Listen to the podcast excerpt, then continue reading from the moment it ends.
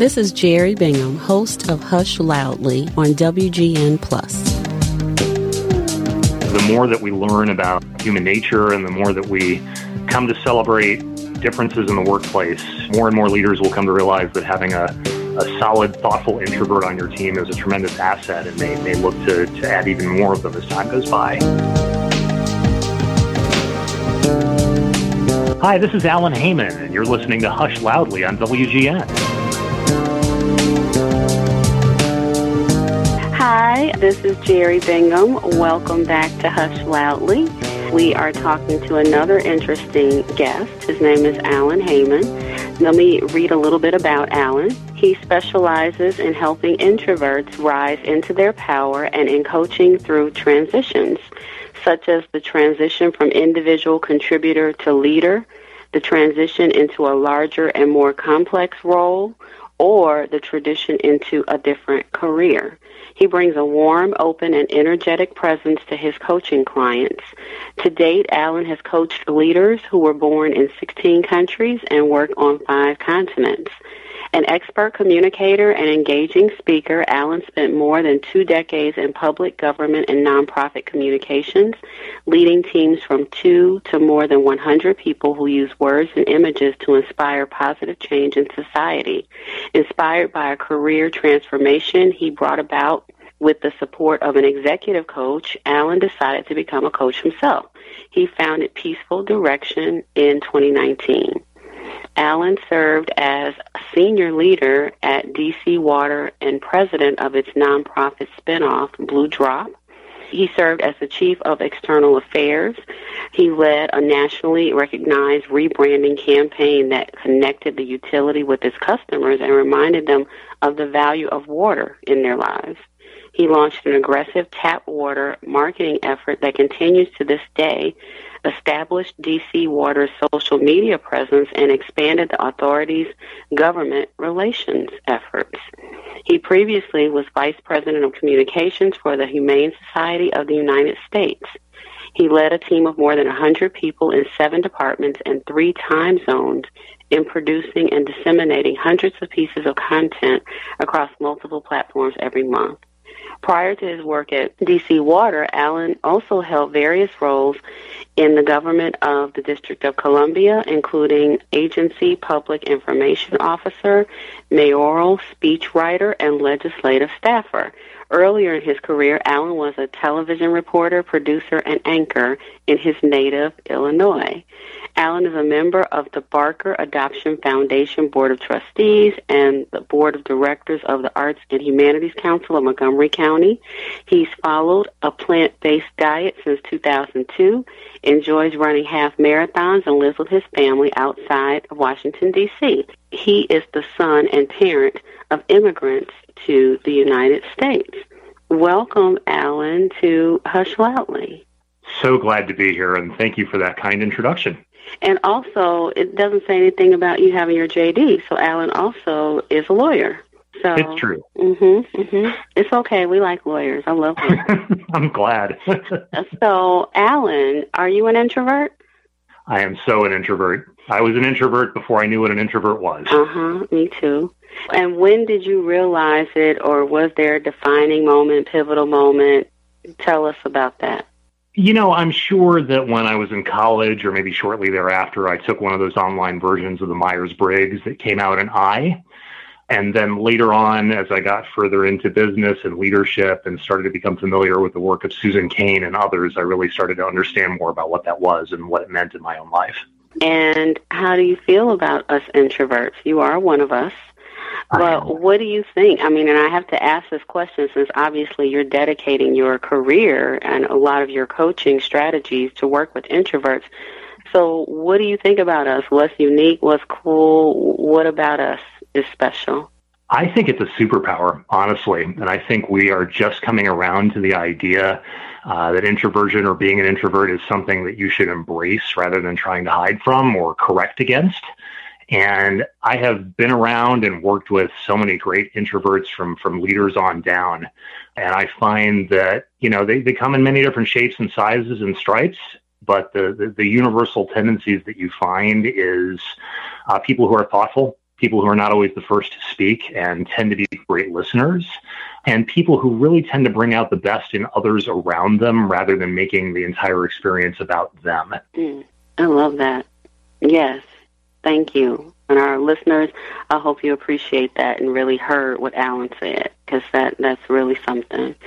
So, as a coach, you're a coach, you're a lawyer, you're a communications executive, on air TV reporter, anchor. I mean, you've done a lot of things that I think people would be surprised to hear that you are an introvert. I'm not surprised, but hmm. I think the world would be surprised that an introvert held positions like these. But I personally feel like in all of these positions you were serving and helping, and there was a purpose. And I feel like introverts thrive best when there is a purpose tied to what they do professionally. But I think some would think that maybe you love to talk. You know, just from being an anchor, all of this stuff, being a coach. So, do you love to talk, or or or let's talk a little bit about that and your roles as an introvert?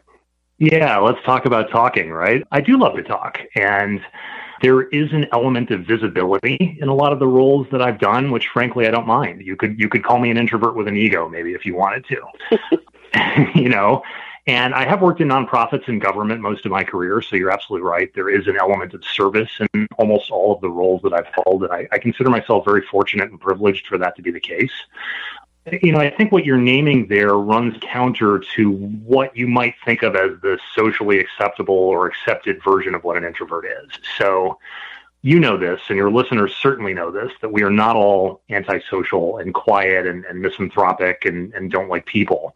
There are introverts who have gone on to do some very visible, very important things, and I know that because you've had them on your show.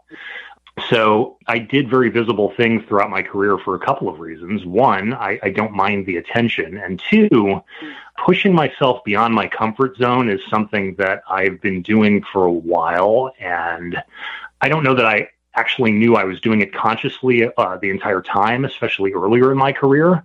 But I did have a bit of a shyness about me when I was a younger person. And putting myself in front of people and making myself talk to them for a living seemed kind of like a good way to get beyond that when I was a young person and a journalist. So that's one of the reasons why I did what I did. But I also, I you know, I took on a knack for active listening at that time, and that's something that has served me very well throughout my career, including now uh, as a coach. Mm. And you're making me think about improv. So you know, you did improv, and it sounds like you enjoyed it, and so I had that experience. Well, I did not enjoy it. It was a company I was working at where, you know, the president thought it was a good idea as a team building exercise for us to do improv. I absolutely hated it. I got nothing out of it. I hated it. And I would say that probably a third of the people, maybe even half, hated it. And I don't know if the experience differs, you know, depending on what group improv group you work with. But I'd love to know, you know, since you're talking about pushing yourself and, and this and that, what what did you like about improv and, and how did it help you or does it help you in any way? And would yeah. you recommend it to introverts? Well, the, the honest answer is what I liked about improv was not uh, not a ton. Some things, but not a ton. And it was not an overwhelmingly positive experience for me. Okay. So wouldn't go so far as to say I hated the whole thing. And what I got out was pretty much what I was expecting, which was a pushing of the boundaries of comfort. And, you know, in, in coaching, we take whatever the client gives us and we run with it. And in improv, you do the same thing with your fellow performers and you yes and. You never shut them down. You never say we're going to go in a completely different direction or you're wrong. And that I appreciated. And otherwise, you know, I worked with some crazy talented people in my improv class, and I was not one of them. You know, in addition to being probably 20 years older than most of the people who were in the class with me, I was set apart by the fact that I just, I, I didn't, I was not really into the performative aspects of what we were doing there. And the, the physical activity, the pantomiming, uh, made me deeply uncomfortable. I wanted to go hide after I did that. And and I think you can probably appreciate this because of where our energy comes from. This was, you know, a class that took place past nine nine thirty at night. What? In the city, commuting down there from the suburbs at the end of the workday. Oh my god! And you know, you after a long workday of interacting with people, we need to recharge our batteries. Right. We need to get that energy back rather than spending even more of it sometimes than we have. So it was it was a depleting experience at times. It was very humbling. But if, if you're looking to get that sense of a yes and, if you want to be able to grab something from a colleague or a client and just run with something completely unpredictable and uncertain, go for it. Otherwise, uh, stay home. I appreciate that. Yes, and I do remember that. I thought that that was very cool. So yeah, I guess I didn't hate all of it, but thank you for for sharing that. And I read that on your blog about you know your improv experience. And and speaking of your blog, which is very is deeply personal and beautifully written, and I'm I'm curious about why do you feel compelled to share in the way that you do and and who is your blog for? Is it for you? Is it is it does it do anything for you? Or is it for your your clients? Or or who is it for? Who are you writing to or for? Thank you so much. Yes, I, I, think that there is absolutely an element of writing for myself. And I like to think with every post that I put together, I would probably still do it even if I knew nobody was reading, just because I have thoughts and, and, writing has always been a very important way for me to get them out. I was a journalism major in college. I worked on the high school paper. So this has been with me for a very long time. That being said, I have ideas that come up from time to time. Either they're common to multiple folks that I'm coaching or a friend or a colleague raises something. And I feel like, hmm, maybe, maybe there's a chance that this could help somebody or brighten somebody's day if they hear it. And so I put that out there. It's it's also a good way of people getting familiar with me a little bit more in case there's a chance they'd like to work with me as as their coach someday. Mhm. I can see that cuz you definitely get some idea of who you are by reading your blog. I wanted to ask you some introverts, including me, are often hard to read or maybe slower to opening up and sharing. And I'm curious, as a coach, how do you help us get to the place where we need to be for growth or whatever we're looking for? I absolutely love the question because I'm I'm 100% with you and I'm one of those people too. So I'm friendly. I'll have a conversation with somebody on an airplane, mm-hmm. but I, I keep some things in. I'm somewhat reserved, somewhat hard to read, and you know, I think from your own experience that those of us who can be hard to read can read as perhaps standoffish or perhaps cold or yep. perhaps emotionally distant, yep. even when we're not feeling those things. So, for example, it took my in-laws, whom I adore, who you know I've been a member of their family for going on 25 years now, quite a long time to figure out that this is just the way that I am, and it's not a reflection on them, given that they are, for the most part, very extroverted, emotionally expressive people in that house. Mm-hmm. I'm sure many of your listeners can relate to that story. Yeah. So I, I've been there, is the short answer. And so it really depends on what is called for in a situation by a person that I'm coaching. And it may be that I'm coaching an introvert and we have no conversations whatsoever about emotional expression or being reserved or, putting ourselves out there. But if that's a focus, if that's something the client wants to work on, I think one of the things we would start with is finding those areas where it is comfortable, where you do feel like you're at home and you can let the guard down and you can be more of yourself.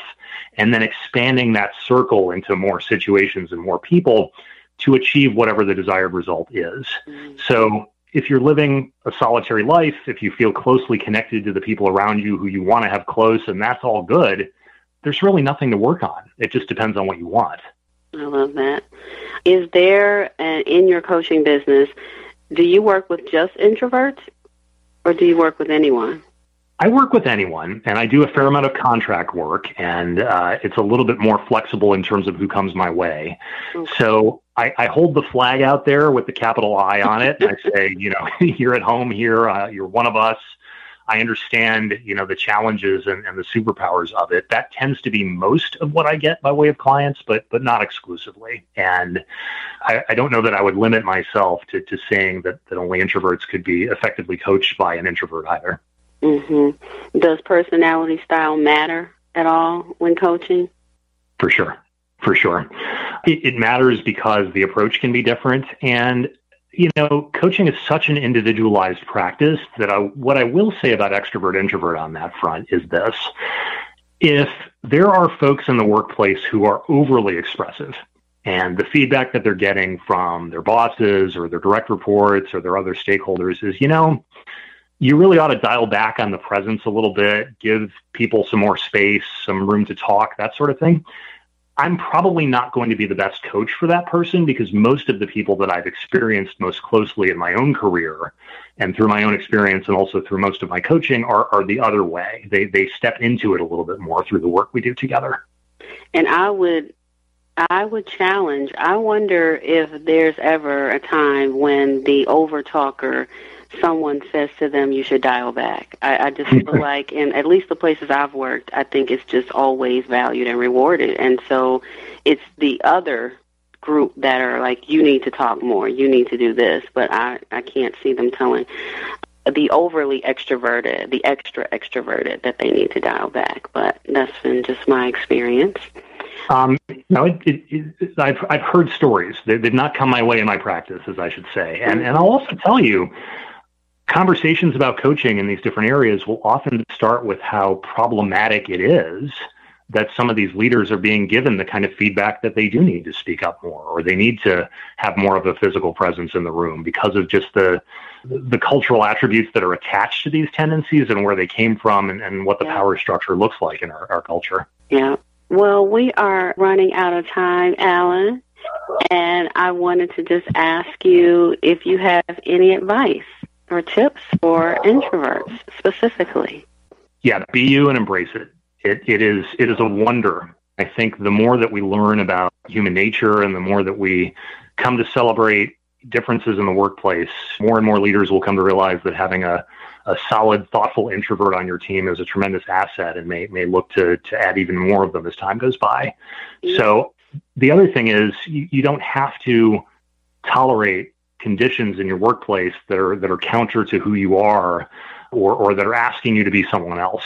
So I, I think there's plenty of places you can go that are, that are safe and comfortable and inspiring and energetic that will cater to who you are and what you do best and it takes a little bit of looking around sometimes, but it's absolutely worth it. Yes, yes, yes. I love that. What a great way to end. Thank you, Alan, for your time, your talent, your treasure with us today. We appreciate you being here as a guest on Hush Loudly. I'm so grateful for the opportunity, and I'm glad to have found this podcast that speaks to me, but also so many others like us around there. Thank you. Enjoying Hush Loudly, please subscribe and rate us on Apple Podcasts and wherever you listen to us. Did you know Hush Loudly has t-shirts? Yep, show the world you're an introvert without saying a word. We also have t-shirts for the extroverts in our lives who need us. Go to hushloudly.com slash shop.